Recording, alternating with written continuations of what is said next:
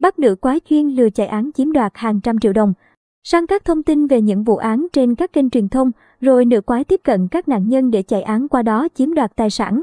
Ngày bốn tháng ba, Phòng Cảnh sát Hình sự Công an tỉnh Nghệ An đã ra lệnh tạm giữ hình sự đối với Nguyễn Thị Liên, sinh năm một nghìn chín trăm bảy mươi ba, trú tại xã Đô Thành, huyện Yên Thành để điều tra, làm rõ về hành vi lừa đảo chiếm đoạt tài sản.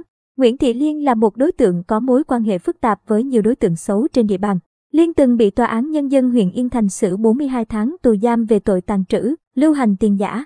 Chồng của Liên cũng là đối tượng mua bán trái phép chất ma túy, hiện đang phải thi hành án với hình phạt hai mươi năm tù.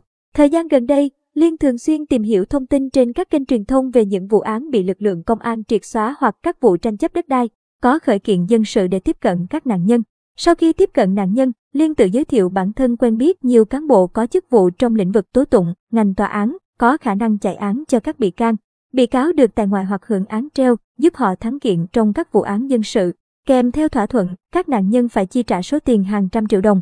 Với thủ đoạn trên, cuối tháng chín năm hai nghìn không trăm hai mươi mốt, Liên đã tiếp cận vê tê en sinh năm một nghìn chín trăm chín mươi ba, trú tại huyện Yên Thành, vừa bị Tòa án Nhân dân huyện Yên Thành, tỉnh Nghệ An xử năm năm tù về tội tàng trữ trái phép chất ma túy, đang được tại ngoại chờ thi hành án vì đang nuôi con nhỏ. Tại đây, Liên hứa sẽ chạy án cho chị N, đồng thời chạy giảm án từ năm năm tù xuống hai năm tù, từ đó chiếm đoạt tài sản của N với số tiền ba trăm triệu đồng. Tuy nhiên, sau đó Tòa án Nhân dân tỉnh Nghệ An đã đưa vụ án của vê tê en ra xét xử phúc thẩm. Do không có tình tiết mới phát sinh nên Tòa án Nhân dân tỉnh Nghệ An đã y án năm năm đối với N. Biết không thể thực hiện công việc theo hứa hẹn ban đầu với nạn nhân, Liên đã bỏ trốn. Sau một thời gian theo dõi, phát hiện Liên đang lẩn trốn tại nhà chồng ở xã Châu Phong, huyện Quỳ Châu. Cơ quan Cảnh sát điều tra Công an tỉnh Nghệ An tiến hành khám xét khẩn cấp nơi ở và ra lệnh giữ người trong trường hợp khẩn cấp đối với Nguyễn Thị Liên. Tại cơ quan công an, bước đầu Nguyễn Thị Liên đã thừa nhận hành vi phạm tội của mình.